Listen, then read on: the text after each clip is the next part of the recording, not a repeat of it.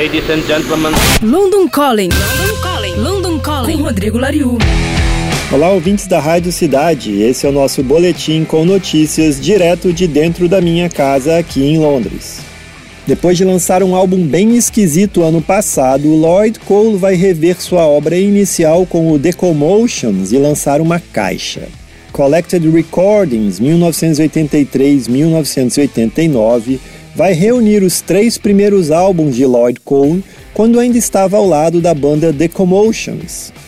Os discos Rattlesnakes, Easy Pieces e Mainstream vão sair numa caixa com seis vinis, incluindo lados B, remixes, outtakes, demos e raridades.